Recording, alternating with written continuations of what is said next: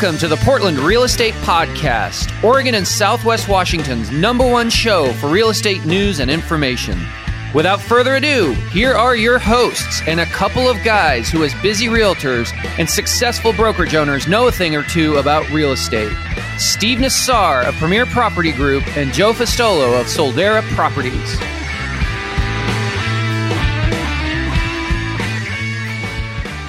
Today, I'm really excited. We got Ken Perry, uh, he's the founder of Knowledge Coop, which is teaching other lenders uh, compliance and training. He also uh, coaches on lender teams. He was a lender back in the day, and and now he's more of a compliance trainer.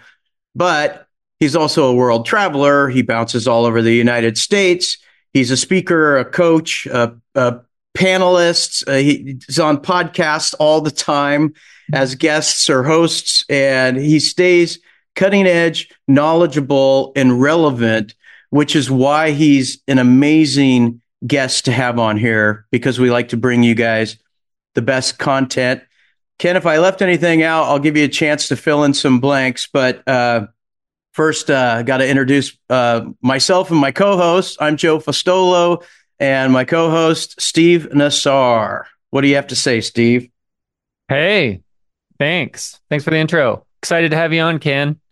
As we uh, were kind of touching on before we jumped on the air here, I I've known I've known Ken for gosh, 15 years maybe, give or take. I way but this goes way back to a previous life when I was in the mortgage business and he did a lot of continuing education training that I that I went to and a lot of those classes were at Bullwinkles in Wilsonville, um, which was just the coolest venue. We had so much fun back in the day there. This is probably going back to like 08, 07, 09, somewhere in there. And uh, there was a yeah. big training conference room where we'd sit there for most of the day, but then we'd have breaks and we'd go out into Bullwinkles and we'd shoot hoops and have competitions and the little the arcade games and have yeah it was just it was so fun. And and that was a staple in our in our world. So. That was such a good venue. Let's bring it back. I know. Well they took out that training room. It was so perfect. And we would just go you know we'd race cars on lunch break or yes, do laser tag. And it was you just I, I never want to create an event that i wouldn't want to attend. And so that was kind of why we did it. It's my my adhd drives me to do things for people like me and so that was one of those. And in the mortgage industry, it's a whole lot of that. So, uh, yeah, if you can race cars uh, and then go back and, and learn more, like that's just the best way to do it. Yeah, yeah, and they were such great classes. You did a good job. You've always done a good job of engaging and making them interesting and fun and lively and funny, and so How's how's that going, Ken? I mean, you're you're still pretty much in the same place these days. I mean, is it a new company? Did you change company names along the way? What what give tell us where what's happened with you since then? Yeah, and it's so funny because the the the compliance piece, you know, we're in this expand the brand mode. Um, people always reference me as a compliance guy, um, and mainly because I can't stop reading everything that exists around real estate and mortgage and I just happen to to love that. And so when I talk, oftentimes like, yeah, but you've got to do it right, and here's what right looks like. Um, but the compliance side is just a portion of what we do. The Knowledge Coop is a now is a community where people can join up and uh, learn from the best, you know, trainers in the industry. Um, we try to just uh, bring uh, amazing content to everybody, whether it's compliance or leadership or, dude, I just stopped crying. Uh, we filmed a podcast episode this morning um, with a buddy of mine, Craig Davis, um, our podcast is called Lessons from Last Time, and we basically break out people who've gone through really difficult times. How did they get through? How did they make it to the other side? Uh, and he brought up, I mean, he just went through uh, cancer a couple years ago. And so we literally just sat and cried on a podcast and talked about how do you tell your 11 year old daughter, daddy has cancer. So, I mean, we do a lot more than talk about compliance. Uh, the podcast is really kind of a, a uh, move into how do we just help the industry? Like, whether you're in the industry or not, it helps to hear that others have gone through struggles and that they made it through. And then, you know, you have that hope and those skills for you to make it through. So it's why we called it lessons from last time. Like, what lessons can you take away? So, yeah, it's been a lot. It's been basically whatever the industry needs. It just so happens that this industry needs a lot of clients. well, what you do for lenders, uh, Steve and I kind of do with the podcast and and yeah. masters in real estate, right? Always try and be in the very front, cutting edge, and bring it to everybody so they expand their knowledge, their ethics, they do it right. And it's going to help everybody. You know, we're going to interact with one another. And the more everybody knows, the better time we're all going to have. But I, I'm curious about your perspective as as a lender uh, trainer, uh, and you're very cognizant about teaching them to do things right. What do you think realtors aren't doing right? Dude, you're going to get me not invited back for sure. Uh, this is, it's so funny when you invited me on because I'm like, I've been in a couple conversations. There's a guy in your group that tags me every time he sees something sketchy.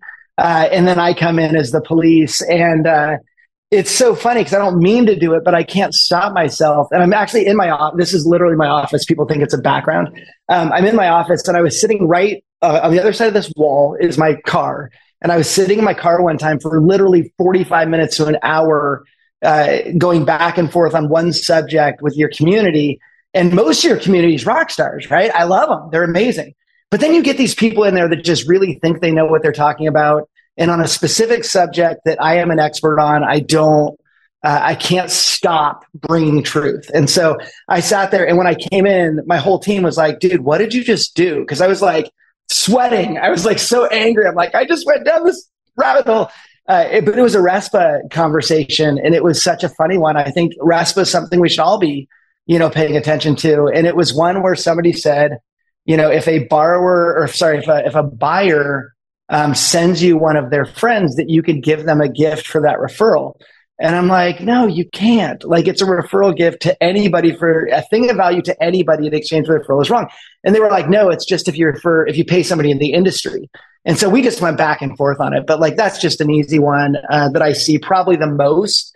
Um, I just had a conversation before jumping on here with a loan officer who had a realtor want him to share space in their their office and so she brought him in and he's like, yeah, let me go do the math. So he does all the right math, right? What's the square footage? What would it cost to rent that? What would it cost to have a billboard out front?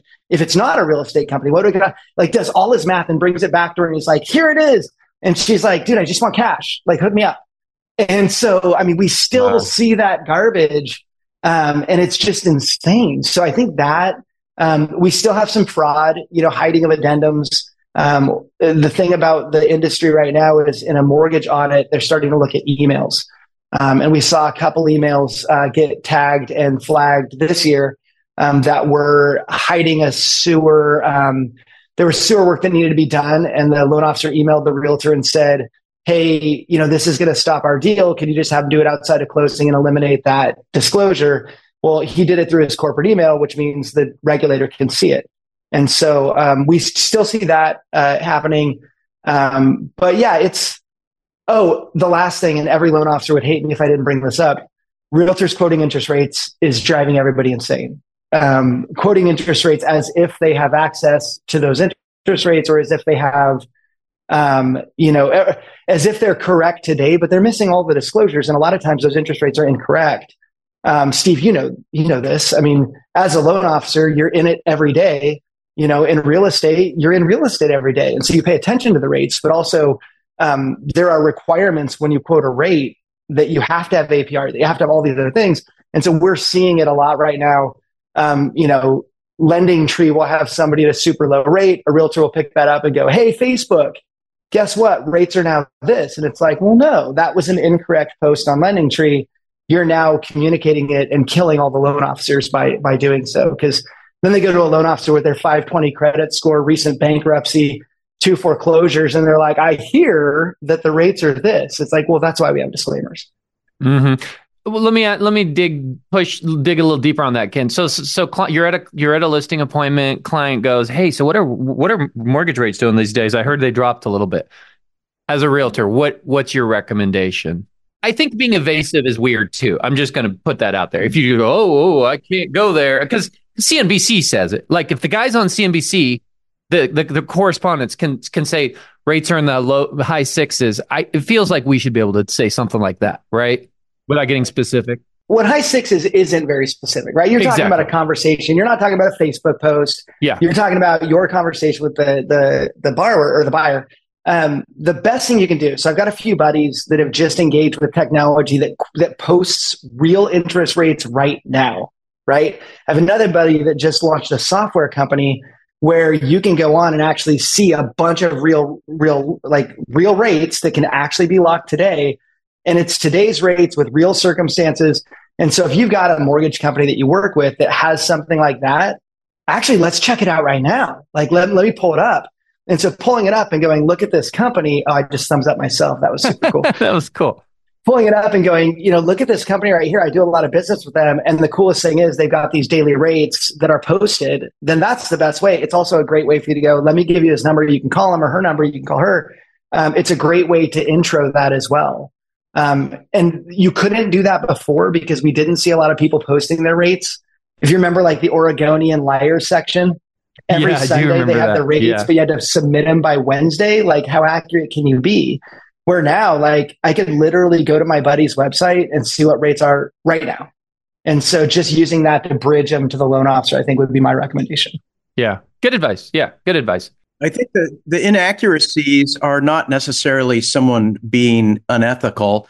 I think a lot of people just don't know. A lot of people don't, they get RESPA wrong all the time. There's a lot of people that don't understand uh, antitrust. Uh, you know, 67.3 uh, percent of all st- statistics are just made up on the spot. made up. it's 67.8 now. Yeah. Oh, yeah, that's right. You're right. And uh, it's funny, like people, if they read it on the internet and they and they agree with it or want to believe it, then they will promote it without verifying it, and it drives me bonkers. Like the whole attrition of how many brokers left when PMAR called for their dues in January. I heard, you know, forty percent in Oregon and forty four percent in Washington, and I also heard like five percent. So, what is the real? It, nobody knows, but Right. educate yourself and don't stick your foot in your mouth, especially if what you say might be against the laws. That's my word of caution. Dude, the same thing happened on mortgage. I mean, I heard so many people like, yeah, 60% of mortgage originators are gone. I'm like, I know where the number comes from, and that's not it. And the number hasn't been released. Like, it, we know who sends out the real data. And when that data hasn't come out yet, it's easy for somebody to just throw something out there. And then once you've heard it somewhere, it becomes fact, whether or not it's real. And so, and I love how you phrased it. People want to believe something, so it becomes truth. And so that's the piece that we see, like, especially when when realtors or loan officers are talking about, well, I just heard, you know, 80% of the business left. Well, that's a cool, convenient thing to think. But if it's not truth, then you're just fooling yourself. I think they're they feel pain. We all feel pain. Like, let's be clear. Sure. This is a tough Yeah. market. And I have I want to I want to ask you some questions about your perspective here, Ken, in a second. But we're in a tough market. We're feeling pain. I think it makes them feel better to, to start talking about people that left the business because then they their pain feels lessened. Like I'm still in the business. I'm in pain, but I'm in the business. These guys left 40%, 5%, 10%, whatever, right? Your podcast, on that note, Ken, let, let me ask you this question. Your podcast is called What I Learned from Before. Lessons from last time. And, it, and and is is the general premise of that like lessons from the Great Recession that are being applied today, or last time is general? Dude, it was supposed to be like my first episode was uh, you went through 08. How did that go? And what tools are you using for now? And it was like my second episode. I talked to this woman, um, Esty Briggs, still one of my favorite episodes. And it was, I was still getting used to podcasting, but um, I talked to her and she's out of the mortgage industry now.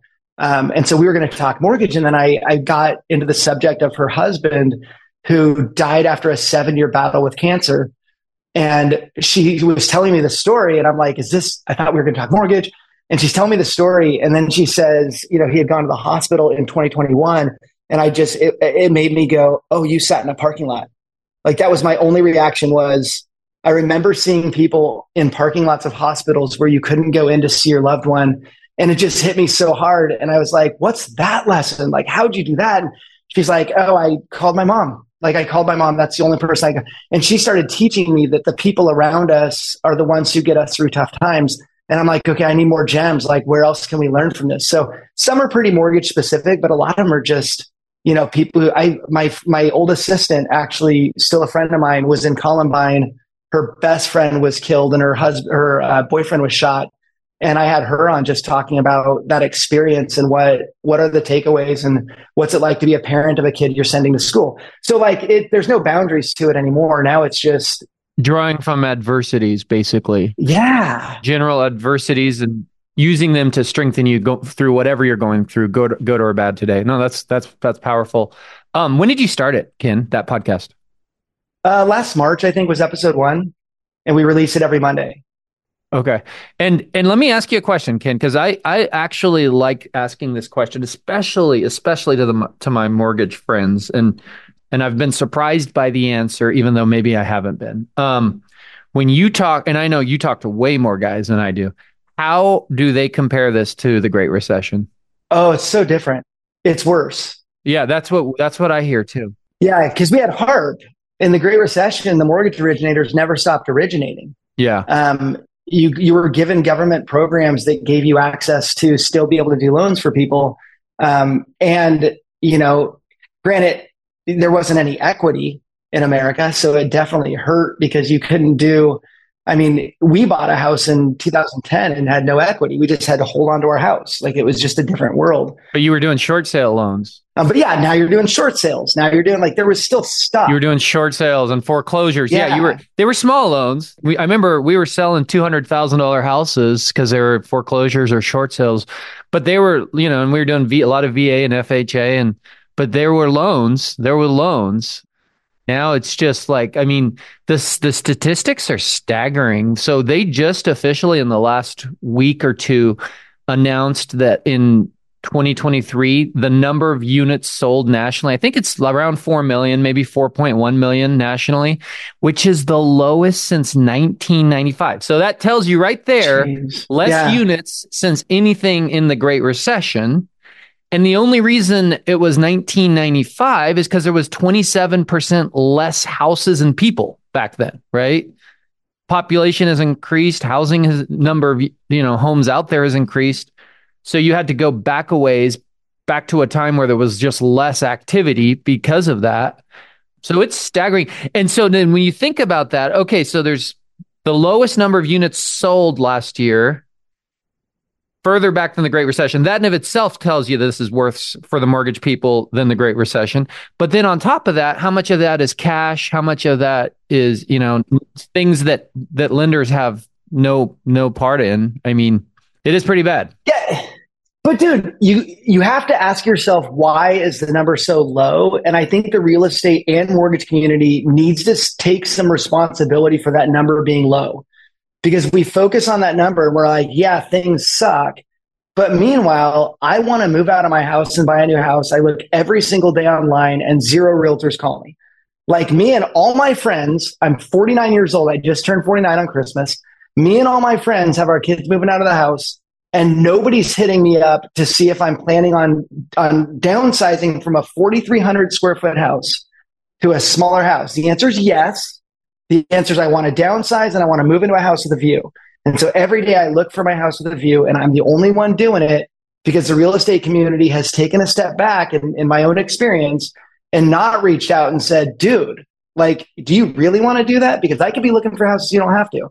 Like, I want somebody to feel like there's hope for me um, because I will straight up buy another house. Now, my sales price is going to be probably the same as my my house I'm selling because I'm just shifting what I want, right? I don't need all the space and now I want a view, but I want something newer. So it's for the real estate community, this is going to be dope. Now for the mortgage industry, I don't have a very big loan. I bought it in 2011.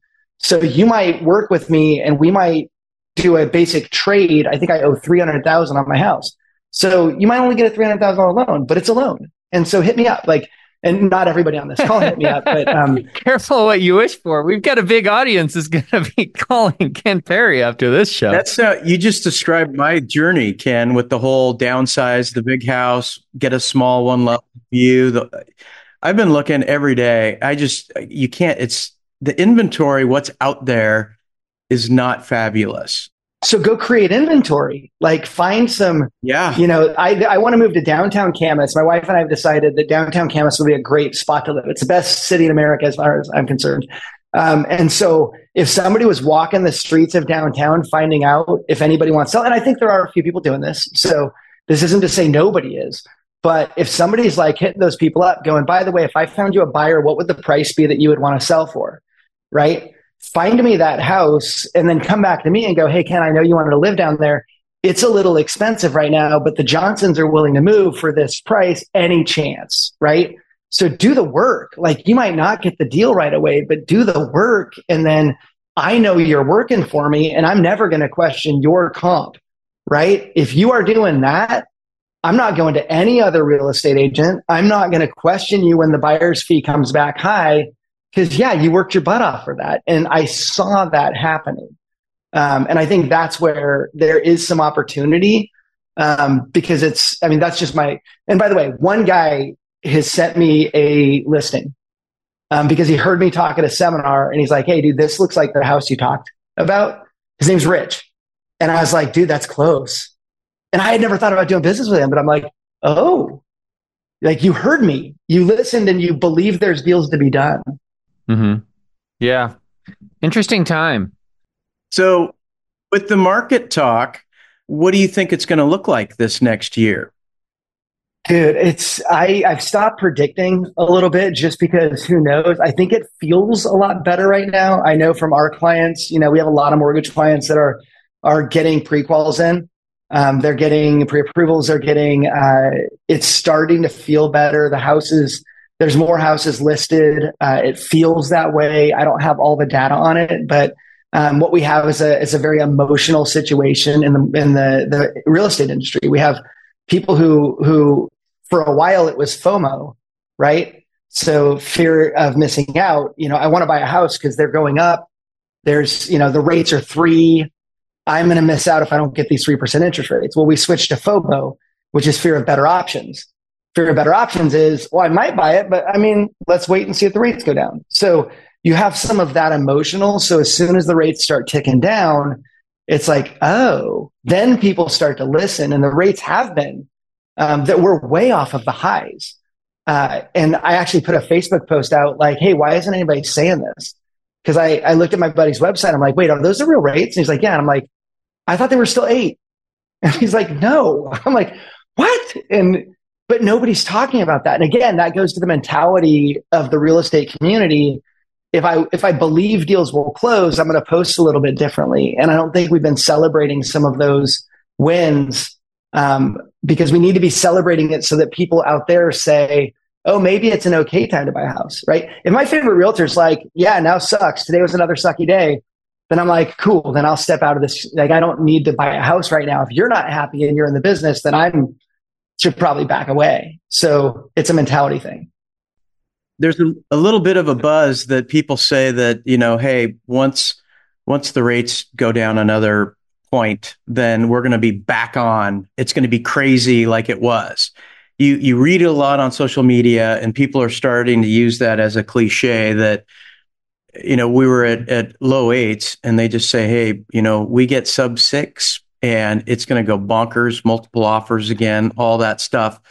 Look, I don't know if that's true or not, but I know that the faith in the economy back in I think it was December when they announced that the rates will be reduced three times in 2024 minimum, the rates went down that day after that announcement. And then they have been going down, and you do see the activity. It, it seems like there's a little more activity going on. And but everybody needs to punt their idea that we're ever getting back to oh uh, to 21 and and uh, or to, to 2020 2021 like that was a pandemic that caused the rates to drop that low if we go into a world war then chances are we're going to see those rates again. Absent a world war, we should stop saying we're going to get crazy. But then you also have a world war. so I know, like it's not, this is not a reality. The reality is we're going to go back to a normal market, but nobody should ever say it's going to be gangbusters like 21. No. If yeah. it is, we're all screwed because that means the world is falling apart. Yeah. And I would even say if we could all go back in time and I, I don't think now in hindsight we wanted 21. What happened in 21? I mean, we don't ever want that again because right. what it does when rates go that low, yeah, you benefit for the two years that they're that low. We did. We were, but we might pay the price for that for five, eight years because those rates are still there and they're going to be there for a long time. I, I, I know for a fact, guys, 20 years from now, I'm going to be going to a listing appointment. Someone's going to be like, yeah, we still got that 2.75 rate, right? It's, they're going to be out there for a long time. And I'm not saying, you know, at every year that goes by, there'll be less of them and, and, and time will eventually, you know, declog that, but not entirely, not at least for 30 years when those loans actually truly come to fruition. Um, I did hear an interesting line the other day I was going to mention. said the best marketing for rates in the sixes is when we had rates in the eights, right? That is that is a benefit that we are in, enjoying, right? When when rates yeah. when rates were first in the sixes, you know, six, seven, eight months ago, people were like, "Oh, this is high." I remember they were just in the fives or fours. Well, then they go to the eights, and now they're back in the sixes, and it looks they look a lot better. So that is a that is a benefit that we're appreciate you know enjoying now. Yeah, every every markdown, like we get into the fives, and and it it is people starting to go, okay, well, cool, I could do that. You know, I think I have three on my loan, um, but if you take three to five and look at the payment difference versus the house that I want, um, and I'm going to probably downsize a little, so I mean, it might still make sense. The rate doesn't dictate necessarily what people are going to do. It's just what makes sense. Hmm. Mm-hmm. Kirk uh, yeah. Faulkner just uh, wrote a, a, comment that I totally agree with. You know, everything kind of goes off the table during a campaign year, uh, and it's predictable that they can artificially lower the rates because that's the best thing for the current POTUS to maybe get reelected again is giving the the illusion that we're in a healthy economy and things are going well, and so the rates usually are lower during uh, election year, and I, I I've seen that year after every election. It's historic. Yeah. I heard something interesting today on CNBC that actually was that that made me think. I don't necessarily agree that the Fed is going to try to help one president, one one candidate or another. But what was what, and there are people, and I get there's people that do think that. Um, but what I did hear today that was fascinating is what if the Fed goes out of their way to show that they're not helping a candidate? In other words, what if because because because you know they, they have statistics that you know they have a line and statistics on what's the likelihood that there'll be a Fed drop in March, what's the likelihood of June. They were this person was opining that maybe they don't want to start dropping in June because it is so close to the election. So maybe they do move it forward for that reason, you know. So it's it is interesting. In other words, it's not just about helping the election. There could be actions to go out of the way to show they're not helping the election, you know, tr- from a timing standpoint. So it is going to be interesting regardless of what happens. Yeah. Yeah, historically they do stay. There's not usually a lot of spikes during election years, so I would I would anticipate very little this year. Um, uh, my from the experts I know, all I'm hearing is steady lowering, um, getting back to something reasonable. So, uh, and by the way, I follow Matt Graham. If anybody is interested in um, the right people to listen to, Matt Graham is one of the smartest dudes in the mortgage industry. You'll see him on CNBC. Um, and he's just a freaking genius. And he lives in Hillsboro. So local guy. Awesome. That's cool. Yeah. All right. We haven't really uh, scraped the surface yet on the best of masters. There were two topics, Ken, and maybe you just want to do a little tiny smidgen on it. The NAR lawsuit, um, we think, you think, is maybe going to change the landscape of real estate. Where there's chaos, there's opportunity where there's opportunity, there's always somebody that wants to cut it a little lower and make it up in volume versus make it up in getting uh, you know competitive rates uh, according to the market. You got to be careful what you say with antitrust, but you had a, a, theory about the NAR lawsuit and what you think might be popping up uh, in the future. You want to uh, give us your thoughts on that? I will. I will. And I'll give you a lot of background to this too, so that you're not just getting a, a statement, you're getting some thinking um, and some analysis behind it. So let me just start by saying uh, the NAR is. Um, it's this isn't opinion. They're they're one of the strongest lobbies in the entire you know United States. They're a, an absolute powerhouse, and for for the real estate community to be running like they have for as long as they have has been largely due to NAR's power and, and to the funding that NAR gets to be able to um, lobby the way that they do, to be able to have those connections the way that they do. Um, and so for it's been a very long time that realtors have been in a really sweet spot, largely due to a really strong powerhouse of an advocate on the hill. Um, that being said, uh, any any sort of challenge to that um, has usually come and gone. And this is the first one that I've noticed really stick because it goes to um, what consumers are paying and what they know they're paying or don't know that they're paying. Right. So um, it's not about uh, it's not about necessarily like a lot of the regulatory things like well this is unfair and so we're going to make a change to this right a lot of times a regulator will come along lo comp happens you know loan originator compensation the regulator goes, Hey, we don't think you should be able to change your comp based on per deal. And they make a rule change that actually affects the compensation of loan officers. That's not what this is, right? This is consumers being harmed is, is the way it's framed. And therefore it's going to be different than a regulator, right? The regulators aren't touching real estate, the real estate community, um, versus what mortgage faces. Real estate community doesn't face nearly as much uh, um, of scrutiny by a regulator. So this is more a consumer's being harmed. And so that's kind of the, the framework for it. Now, if you back away and look at this logically and take off your real estate or mortgage hat and you look at it, you go, okay, if I want to buy a house tomorrow, what do I pay to buy a house? What's my percentage that I pay? We all know there's kind of a percentage we know people have been paying and uh, we'll avoid antitrust by not talking about that. But, but like there's a, we know, right? So if I was going to go buy a house tomorrow I would think about cool, who pays my real estate person, right? And so we look at it and well, my fee is being paid for by the seller who's being told, yeah, we need to do this in order to get a real estate agent to show this house. Let's get this comp built so that they can be paid out of the sale of that home. And we all for years have known when I sell my house, I need to pay for my seller's agent. I need to put some money up there for my, my buyer's agent. That's how we get the house sold, right? And so a lot of FSBO companies, you know, came and went. We've seen them they're they've been very uh, cut rate, but it feels cut rate when you go in there. It's like you know the carpet is shag still, and it's like, but I can help you. You know, you just haven't gotten the quality out of that. Um, partly because technology wasn't what it is today, and so.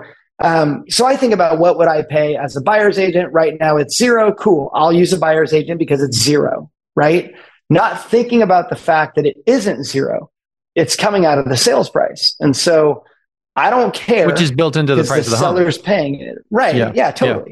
Yeah. And so in my mind as a buyer, I don't I don't care. Right. So I'll grab a buyer's agent. Hey, let's go find me a house. The buyer's agent does that work. What this has done is caused people to go, what is it they do? Like, what does a buyer's agent do for me? And I know a buyer's agent does quite a bit, right? I mean, I had a buyer's agent when we bought our house. It was a short sale. We we made the offer in and this is 2010, made the offer on Thanksgiving and closed right before Easter. So I know my realtor was in it every single day. My realtor was the kind that he would crawl through the crawl spaces when we walked into a house. Like, let me go look. And he would just like dive in. And I'm like, you do that, dude. That's awesome. And he would give me the analysis on everything. And, and I know that that dude earned that money, but I also didn't have to pay him. Um, and so now it's like, well, what do I get out of this scenario? And if I was looking at it on a house, let's say I buy a million dollar house, and if I was to be told that I have to pay $30,000 for a million dollar house, just human emotion and what I'm willing to do, I'm going to now ask my buyer's agent what they're doing for that 30 grand. Right. And so I'm going to start asking questions. So all it is is a realtor has to be able to tell me what their worth is a, as a buyer's agent. And if you can do that, that's awesome. And if you can't do that, then you should be very concerned. Um, and so what we're seeing is now the mortgage community, and, and I predicted this when you and I talked last uh, year. I was in New Orleans, I think when we first had our conversation, and I was saying there will be mortgage companies that go, why don't we just take over the buyer's agent side? And we're already seeing, like, from our perspective, with as many mortgage companies as we train, um, we are now having a lot of requests for pre licensing education for realtors, um, where they're starting to move them over to the mortgage side. Because if I could do the loan on that property, then I don't need to make as much on, as a buyer's agent what if we had a buyer's agent that was a qualified, talented, gifted, you know, uh, agent? What if we had that person just work for the mortgage company? And now the mortgage company runs a buyer side where they control the loan and they control the purchase. And it's happening. Like I can't even tell you how many calls I get. Weekly, I get calls. Hey, we've got 10 realtors we're hiring. We need you to train them on loans. Um, because we're seeing them shift over to the mortgage side. So it's going to be interesting, but that's that that is already occurring. Mm-hmm. And they, they work, and, and then you also mentioned that they sometimes might work on a a la carte sort of. Uh, hey, if you buy a million dollar house and sort of the competitive rate today, that would be uh, you know a commission for one side would be either you know twenty two thousand five hundred to thirty thousand is sort of what we see that seems to be competitive. But someone might say, hey, look, I'll show you the house. I'll write an offer. We'll negotiate an inspection thing for X, like a, a fifth of that, you know, five grand, 7,500, 10 grand, whatever. And people, uh, you know, who don't see the value in realtors are like, well, hey, look, if being completely transparent with all parties, including buyers, and if the buyers are on the hook we we see BACs being zero or one dollar. I mean, we're starting to see that. So if if the seller isn't agreeing to do it and and the buyer's going to do it, it's like, well, I want this guy over here who is just going to do these three things and get paid a fifth of what this other one was. And and you think that's going to be a real thing? I didn't know that they were going to be going over to the lender side. I just thought it would spur maybe a new company of hey, here's all of our people, use them to write offers because we got a flat fee for services. Well, but the problem with that is you still have the shag carpet, right? So if it goes to the mortgage side, the mortgage company makes money on mortgages, right? They make money on loans. All they want is the loan because that's the only way they currently get paid. Um, if you can take the real estate side as a buyer uh, or as a buyer's agent goes over to the mortgage space, all you need to do is the loan. Like you don't have to make money. It's like when I go speak before I had a membership program that we sell, I would go speak and charge a speaking fee. And then I'd speak next to somebody that doesn't need a speaking fee because they're going to get so many people at the back of the room buying their book that they're going to make the money on the books, right? Well, it's the same thing. In a mortgage industry, all we want is the mortgage deal, right? And by the way, I haven't done a loan since 99. So um, I'm not, I speak as the mortgage industry sometimes by accident. Uh, the mortgage industry doesn't need to know or doesn't need to make the money off real estate. So they could literally charge $2,000 on a deal and their profit comes in from the mortgage side. So if they can secure more deals and do more mortgages, what if they end up doing all the mortgages because they're the ones that have this buyer's deal that they can do? And the TikTok video writes itself, doesn't it? Like, here's what the realtors don't want you to know. Like, you're paying them this much money when you could actually just pay this much money. Come to ABC Mortgage where we take care of the real estate side for $1,000. Like, I mean, how do you fight that? Like, that's where people, the reaction to this from the real estate community needs to be how do we fight that? Like, what, what does that mean for us? Right. And it, I mean, we just launched an AI product. So now you can search guidelines using our AI because we saw AI pop up and we're like, okay, that could be a problem. So let's get in front of it. And you can't look at, at challenges like this and be like, well, great, we're all dead now. Cool. Most of the industry thinks that. But the smart ones go, they'll be dead now. How, what's the story where I come out on top? Let's write that story and then let's start working on that campaign. Um, and that's where the real estate industry really needs to do that, like document it. Um, what is it you do and for who and why? And this is this is sort of you see it kind of running rampant and building steam. I mean, we haven't seen too much of it. I haven't in Washington or Oregon, but uh, I mean, you bounce all over the place, and so it's prevalent in other areas that that's the way they're moving. Yeah, And you're not seeing a lot because people need still need to pass a test. You know, the NMLS test is not easy for these people to pass. So they're in pre-licensing classes right now. They're loading up. Um, and you also haven't seen a lot because mortgage mortgage origination companies are also a little concerned about doing this. Because how do you do this and not piss off the sellers agents? Um, like, how do you not anger the real estate community by taking the buyer's side? And so it's a lot of the conversation in boardrooms are yes, this makes sense. Yes, we will do it.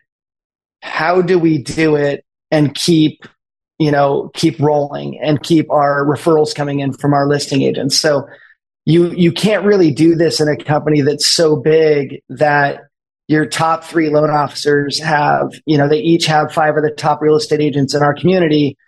And they're looking at the company going, Are you killing me? Like right now, you're killing me because you're going to take my business from these realtors. They're going to hate me. So right now it's in strategy mode, it's in prep mode, it's it's on its way up. Mm. It's uh, it also seems I mean you can't guarantee the the mortgage to the to the to the mortgage company. So there is a scenario where that buyer's agent runs around and does get paid 2000 and they get nothing else. They still shop the mortgage and go with somebody else. I mean there's not there's no signed agreement that could guarantee the mortgage. Yeah, no guarantees, but it's sort of like uh, you know, you have a client that maybe wants to sell, maybe wants to rent, and they said, you know, let's rent this for two years, and you refer them to a property manager, and if that property manager finds out that hey, the guy doesn't want to rent anymore, you know, their job out of respect and courtesy, you brought it to them. They're going to say, hey, you know, Steve, hey, Joe, this person wants to sell. It goes back to you. You know, they're not going to recommend some other broker, and and so a little bit stepping on your own air hose if all you want to do is the loans, but to get the loans, you're taking it away from your referral partners, you're taking away their job to get these loans, which is all you care about. No one's going to send you loans. I mean, right. In theory. Unless they want you to send them your your listings. So it, it spins the paradigm a little bit, doesn't it? So right now it's I really want these realtors who talk to the borrower first to be able to send me that borrower so I can get them a loan. If they do this right, they can actually take the, the buyer side and now they go, Hey, I have this huge database of people when they go to sell their houses. I'm successful in this industry enough to need to send them over to a listing agent because we won't touch listing agents. And then you've created that uh, that flip a little bit where now it's like, do you want to do business with me? Because I've got this huge database of people that go to me because we're so good, but we also close for so little. But I want to introduce you to them when they want to sell. I mean, does that change? And I don't know. Um, if they're successful, then yeah, it probably does. Um, but it's not just, I mean, you have to remember the whole game is changing. I was just on Zillow yesterday. Uh, they rolled out in January. So what? That's this month still. Their AI. Um, they rolled out the AI. And so you're not just fighting against people trying to get in. You're fighting fighting against companies using technology to try and replace. Um, and now you can tell AI. You know, eh, the beauty of AI is it's a conversation, and that's the difference between AI and search, right? When you're using search, you can search guidelines, but AI is just going to answer your question. Now you don't have to search. And so, same thing with with their new buyer's agent tool or buyer tool. I can go on a Zillow and be like, by the way, if you see something like this come up, let me know. Like I kind of like this, I kind of like that. And then it's going to feed you theoretically, it's going to feed you, dude, you like this? Check this out. Right. And, and I promise you a computer's better at that than, than a lot of, of people, humans can be. Right. And so then it's going to feed me that I don't have to go search because it's going to be like, what about this? Well, why didn't you like it? Well, I hated it because it's a two car garage. I won't buy another house with a two car garage. Um, and so that's like a non starter for me. And so I'm going to be like, dude, if Zillow, if you send me one more two car garage, I'm going to stop using you. Oh, my bad. And it's going to ship you three car garages. Like that, it is, it's here. Like that exists today. They've, they just made a huge announcement in January that they've got it. And, and they're, they, uh, it is going to change the game a little bit too. So again, it's going back to what do I do? Like, what is an agent? What is my value to you? Um, if, if searching for the house isn't necessarily my highest and best for you right now, then what is it? Is it the negotiation? Is it the, I've been around long enough to know that some of these houses are paint and carpet.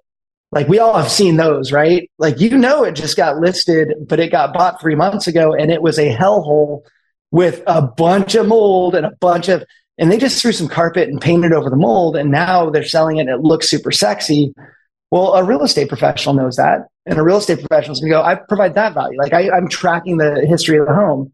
Um, and so there's things that it's just an example but there's things that, that real estate professionals can look at and go hey here's my value.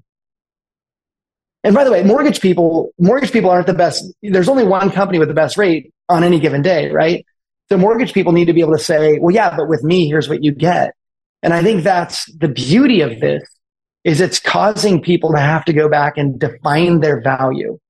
I know my value and I can tell you why we're expensive, right? But I can tell you why. I can put a list together. You know, you talked about that. Steve, you said, you know, you went to this seminar, you raced cars, you laughed, like we had a killer lunch. I can tell you why we're better, right? But a lot of mortgage people can't do that. And so the question becomes, how fast can you come up with that list? Then it becomes cost. Right. In the absence of being able to explain your value, it becomes about fee, the lowest. And then it's a race to the bottom. Yes, 100%. Yeah. I think it's all encompassing. I mean, pretty much those investors that, you know, put spray paint on a turd or whatever you call it, uh, you know, lipstick on a pig everybody knows shoddy craftsmanship. I mean, it, they don't even try and do a good job about it. They just, you know, just slop it all over the place. But uh, kind of against popular belief and public belief, you know, our real job is to talk buyers out of buying a house. Pretty easy to sell them a house. It's got a big porch and a swinging bench. And it's like, oh my gosh, American dream. They want it. And it's like, well, you know, let's let's see how this sewer line is doing and Let's see if it has lead based paint and asbestos and yep. let's check the yep. foundation. This house is 100 years old. There's so much beyond negotiations, but just identifying what this person's buying. Is it the money pit? And are they buying it just because it's cute? Or is this something that's going to like be a money pit for the next, you know, five years? And I think every broker out there needs to find their what their value is and not only for the seller, but now also for the buyers. That story has to be told. That's how you do it. You tell that story, right? You tell the story about the one agent in town and you wouldn't use their name, but like there might be an agent in town that every single deal they overprice because their whole scam is overprice it and get a sucker. They know that, you know, tell the story. Like, why not AI? Like, you need to explain that to me. Why not AI? And, and the answer, because I'm human, doesn't win the day right? I mean, look at how many things. I think I told you this the other day, Joe. When Facebook came out for the first time, I did a seminar and I'm like, this is a game changer. Like, you will win business on Facebook. You will build relationships on Facebook. You will connect with your audience on Facebook. And people in the audience were like, Ken, nobody will ever put pictures of their family into a public environment where people can see it. You know, we're so private. We'll never post a, a meal that we're eating. We'll never post. And I'm like, you guys, like, pay attention. Yes, they will. Like, you can't, you can't say no, no, no. You have to say, what if they do? What does that mean for me? Like, how does that change my game? Um, you could build an entire training class with me, with my face and my voice. You can AI an entire training class that's probably going to be more research than me because it AI knows more than I do. And you can do that. So then what does that mean for me? like where do I exist? And I have to ask myself that question every single day. So I can't be like, yeah, but that's not me. Okay. Right. It's still awesome. Like we're going to have AI Ken on the podcast next month. Dude, go listen to Joe Rogan's podcast. Joe Rogan has a whole AI channel where he doesn't do any of the podcasts. It's AI Joe interviewing AI other people, and they're all AI. And they sound exactly like real podcasts. That's scary. That that's getting to the scary. There's I know fake no fake news floating around and people taking it literally. And you can't search Taylor Swift right now on X, which is formerly Twitter, because there's naughty pictures of AI of her, and so there was so many that they had to just make it so you can't search for her at all. So it's coming. I mean, they're they call that um, deep deep. What do they call deep it? Deep uh, fakes. Deep deep fakes. Yeah, yeah. Yep. And deep fakes were created by the porn industry. That was literally the first group to create deep fakes. Um, was they would put Jennifer Aniston's face on a porn star during a scene, and that was the first deep fake. And now you're seeing Obama videos that aren't really Obama. You're seeing Biden videos that aren't really Biden. Like they're legit. Um, yeah, right. it's, it's a different world. Yeah, that's scary stuff. That's scary stuff, especially in an election year, right? Where there, in fact, yeah. when there, there, I mean, there was a whole sixty minutes about this, and and uh, I mean, the the the what they're saying is, I mean, it, it all of us as consumers and as the audience, we we need to be skeptical of anything. It, it's that it's that saying if it's too good to be true then it's probably not true if, if it's so crazy that it doesn't seem true it probably is not moving forward right or if it's so bizarre and the cliche of you know believe nothing that you hear and half of what you see right? Half of what you see can be fooled like magic you know?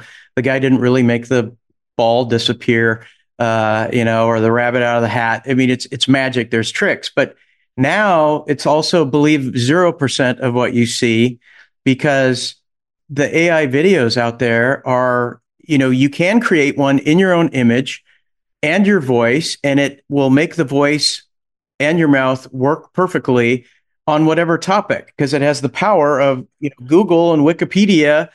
It's just, I don't love that. I see, to me, that's really quite scary. I do think AI has a value. Like if I'm in my car and I put on a playlist and the playlist ends and it's like, well, hey, Joe, you know, you like Van Morrison and you know, so you probably like uh, Cat Stevens and and, yeah. and Rolling Stones, and I mean that works out great. But when you portray someone, and there's people out there that that don't know that some of this stuff out there is fake. They're just listening to it. You're proving the point we've been talking about this whole time, right? What is it a realtor can bring? It's trust, right? I don't trust Jack anymore. I got a text the other day, hey, uh, want to grab breakfast? And I'm a seven on the Enneagram. I don't know if you guys know what that is, but like I'm an adventure seeker. And so I go, yeah, let's do it. Okay. I don't even know what this is. And this person texts back right on to 730 work. And I look at my watch. I'm like, yeah, I should be ready by then. Yeah, that works. Where do you want to go? And then I get this picture of some woman I've never met before. And she's like, here's me. And I'm like, oh no. And I go, sorry, you have the wrong number. She's like, oh, sorry, you seem nice. I'm sure you guys have received these texts. And I'm like, ah, I don't trust text messages. I don't trust anything or anybody anymore. And so I'm looking for somebody I can trust. And that's where a real estate professional can be like, by the way, stuff's crazy out there. I'm your person. You can trust me. And let me just double down on that and then double down again. Like it's relationship, it's trust, it's no matter what goes on out there, your home buying experience, I got you. And that's the piece that's valuable to me. Mm-hmm. Mm-hmm. Hey, let's move on. Uh, New York style, Joe, as you like to call it. Let's yes. let's jump into a couple topics so we we keep things moving forward here. Hey, I wanted I did want to talk about this one that had to do with the showing that went long. It's probably the hottest topic that we had in the last few months on Masters and it, it's a it's a topic that hasn't come up before that I remember.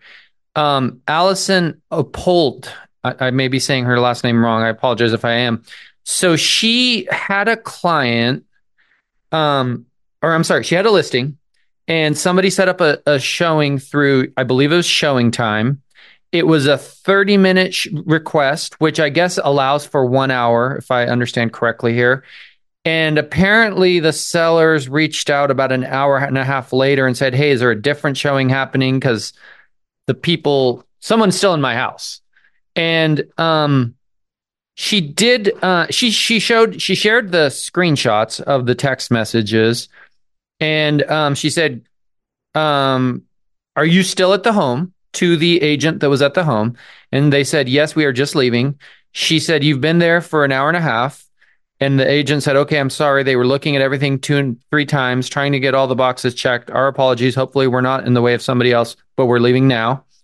She then said, This is an occupied home. You scheduled a 30 minute appointment, and the max allowable time is one hour. My client, clients were waiting to get back in. And then the agent said, Sorry, I just got caught up trying to help them and lost track of time.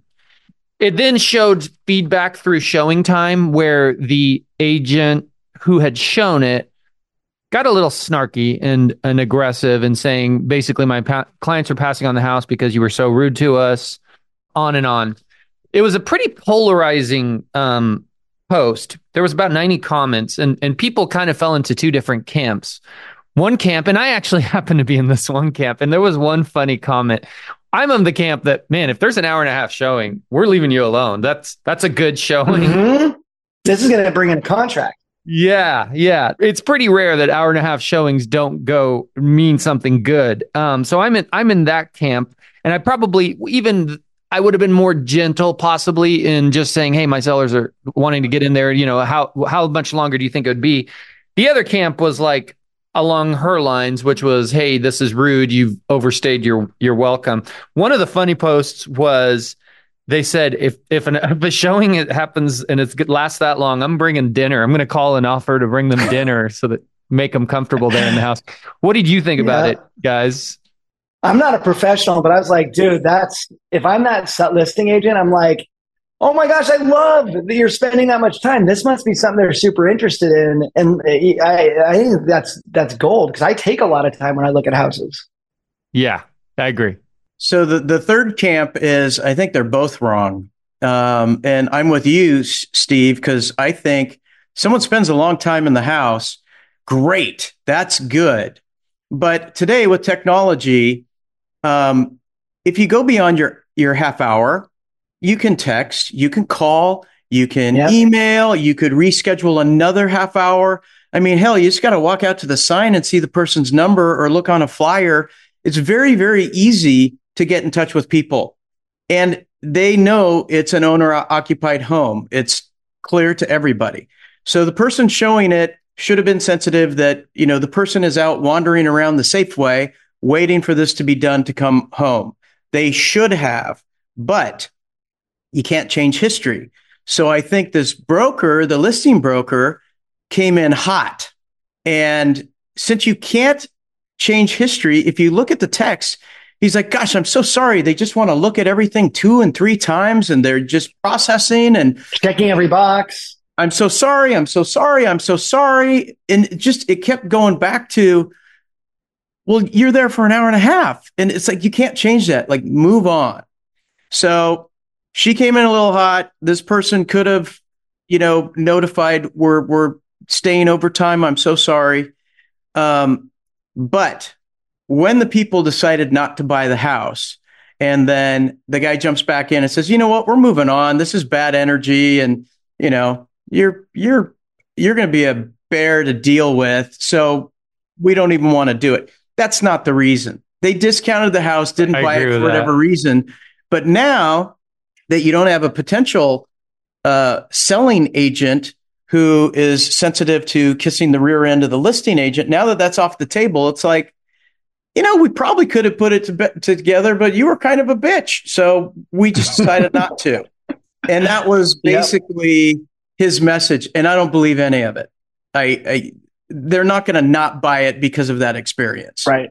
Right. Um, so, you know, give a little bit of grace to the person just trying to do their job. And that guy could have really notified her. And, and it's all about correspondence. When there's a gap in correspondence, the wheels fall off. And that's exactly what happened. Well, my question too would be was there was there a pre-message that we missed? Like if the listing agent said, "Hey, yeah, you can see it, but the deal is they've got some big plans tonight. They're having friends over. Can you make this a 30 minute showing? And if they like it, let's schedule you for a longer showing later. Was there anything like that? Because if we're going to have a sensitive seller, then it's better that we pre, you know, we get in front of that problem early. And we don't have that information, but that would be another interesting fact to get. Yeah. Some of this comes down to the role of ShowingTime, though. Okay. Let me ask you a question, Joe. So, say five years ago or 10 years ago, before ShowingTime, I called Joe up. I'm going, Hey, Joe, I see your listing on 123 Main Street. Can my buyers get in there at four o'clock? Okay. We go there at four o'clock. You go, Yeah, hey, no problem. We go there at four o'clock. You never told me the end time because that didn't used to be a thing, right? There was never like you've got four to five, right? Unless there was back to back showings, but there this that was not the case here. By the way, there was not another showing after this. You, in the old days, you might have said, "Oh yeah, you go in at four o'clock, Steve," but there's a five o'clock showing. And usually in those days, Joe, I would still be in the house, and there would be a knock on the door, and the five o'clock would be there, and we go, "Oh, almost done. Give me two more minutes. We're just wrapping up." Right? That was a couple comments I saw in this thread. Is ShowingTime has come into our world And it has created this calendar slot because that's what its job is as technology. But but is that something that we have to abide by even though we didn't used to, right? There was no one knocking on the door. There was no one. The listing agent clearly is attributing showing times blocking time period as something gospel. But do we all, as buyers agents, do we? Because we didn't before ShowingTime. So that it's a it's a it's a deeper conversation in that regards. Have we changed our status of how we view showing lengths because ShowingTime as technology has to have end periods? Does that make sense? It do, well, it does, and I don't know if you guys remember, but sort of pre-COVID, it wasn't a super big deal if there were two showings at the same time, and it wasn't as organized with ShowingTime and aligned showings. You just hey, you know, is this available? I'm going to go show it later today. And it's like, okay, you know, or if it's owner occupied, they need a time. But there has to be a little bit of grace. If you're showing five houses and they're located in a star pattern from each other, and you have to predict, okay, we go into this house, how long are they going to spend there? Then we got to lock up, load up, commute, and get over there. It's very easy to get off your timeline, especially it depends on your buyers. Are they quick or do they like take forever? And the only way you will hit every timeline is if you extra pad. I'm going to show this house at one, and I'm going to show this house at two thirty, and I'm going to show this house at four. That's the only way you'll show up exactly on time. Otherwise, you might be late. But we would show a property, and someone's like, "Oh yeah, yeah, we we saw the house. Um, it's all yours. Here's the key. Uh, we're going to go in the backyard you know, or or we're going downstairs. It wasn't really necessarily a big deal, but I understand, especially for owner occupied, they need to know when they can come back, and then also for vacant properties that are super super popular and people who want to have private showings that don't overlap. We kind of have to now be sensitive to that time slot. Otherwise, you're going to be there at someone else's time slot. And if they're not comfortable with it, then the wheels fall off on that too. So it, it is much different than what we're used to. But you got to give a little bit of grace. I mean, there's traffic, there's unforeseen circumstances, people stay way too long, you show up late. I mean, there's been a uh, I've I've encountered my fair share of mean people uh, where I show up late. I say I'm so sorry, I'm late. They un- the realtor unlocks the door, lets their buyers in, takes the key, and then locks it and it's just like everybody's locked out. And you know i try not to do that but gosh it it changes. And and i do like it insofar as it, it's a little more organized. It starts here ends here. But look this is life right? Are you going to show up right at 9 a.m and leave right at 9.30 probably not Mm-hmm. And I guess, um, and, and and don't get me wrong, ShowingTime, Aligned, they're here to stay. They're great technology. They've made our lives so much easier. That the the underlying question that I was asking is, does the time does the showing have to end when that time slot ended if no one's behind you? And and that was you know the general dialogue through this. And uh, and yes, I think um, we have a couple comments. Lead with love, great great dialogue. Um, I mean, just some basic communication could have happened with without the without the nastiness is is kind of the uh the tone the, is everything there. Absolutely absolutely. And even if even if the deal had happened i mean just it's best to we we all interact with each other and let's let's leave good energy and, and let's make our jobs as enjoyable as possible because there's enough challenges and headaches right now and in general as it is um, there, speaking of ShowingTime, there was Matt Clays had another comment about a showing request via Align Showings, approved it, and they said another agent was going to be showing. The person requesting the appointment is not a member of RMLS or a licensed agent in the state. That and that's weird. Don't we need to be in order to use the showing tools? What do you think on that one, Joe? Uh, so I, I dug into it because I wanted to know that for myself. Matt is really good about like learning and and staying current. Uh, what happened was it was someone's, you know, buyer's agent assistant making the the appointment for the team lead. And so they weren't actually showing the property. They were making the appointment for their boss who was going to go out and show it. I don't have a problem with that. But to get rid of the mystery, just log in with that person's login. And then you see a licensed person and you know who's coming. And then they will forever be on the text thread if anything changes. So, uh, I guess RMLS uh, said it's okay that a non licensed person could do the booking of it.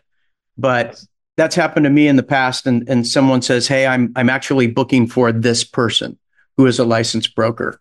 So it didn't sound like that happened when Matt saw it. Is there a space for that? Can you go in and say it's it's Ken Perry, but I'm booking it for this agent? Yeah. If the tech allows for it, then that's the mistake that was made by the person booking it. It's just a process mistake. Yeah, there's there's a note section and and such. A lot of posts about the ice storm. Man, that was a bad one. That was a bad one. You know what's funny is I've as uh, I mean it literally froze our real estate market for 10 days.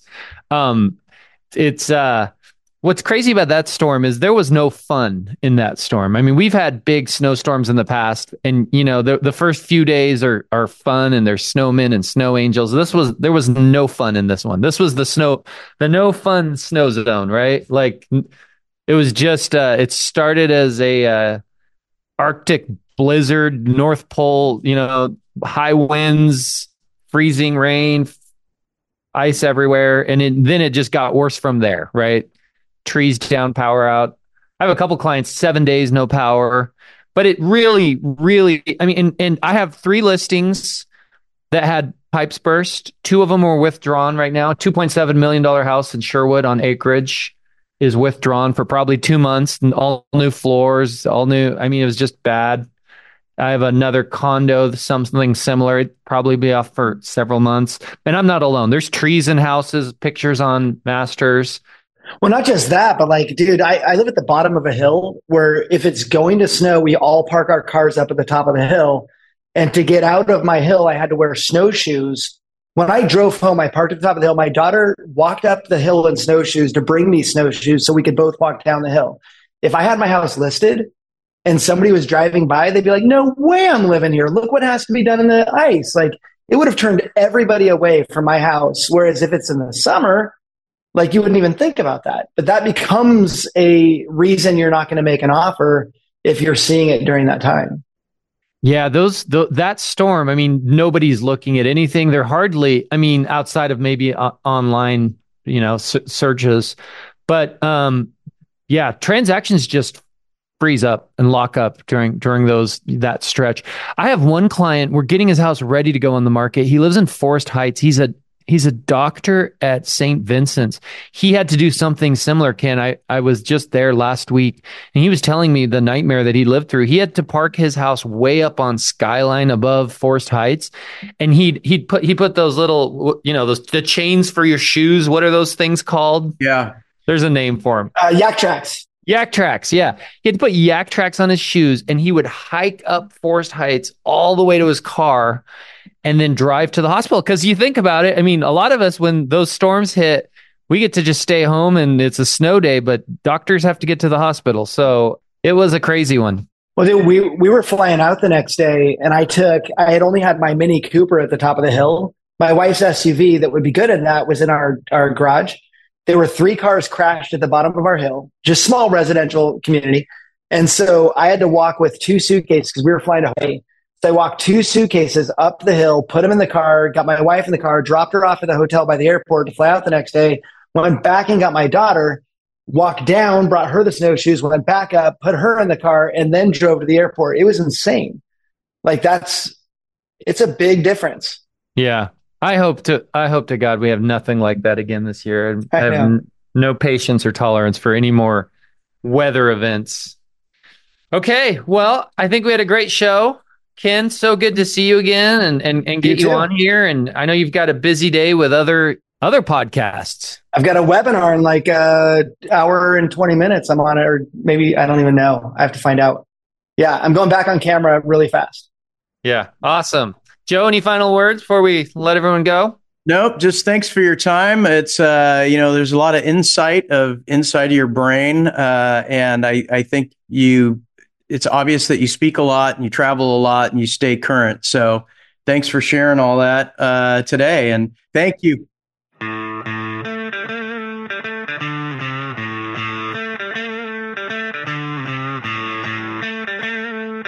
Hey, everybody, thanks for tuning in to the Portland Real Estate Podcast, Oregon and Washington's number one show for cutting edge real estate discussions. Also, I'd like to give a shout out to the members of Masters in Real Estate, a private and exclusive Facebook group, and the number one source for all real estate topics. Thanks for being there, gang. I love you. Finally, I want to thank our faithful listeners. Without an audience, we're just two guys talking to each other. Make sure you hit the subscribe button so the new episodes automatically come to you. Make it great.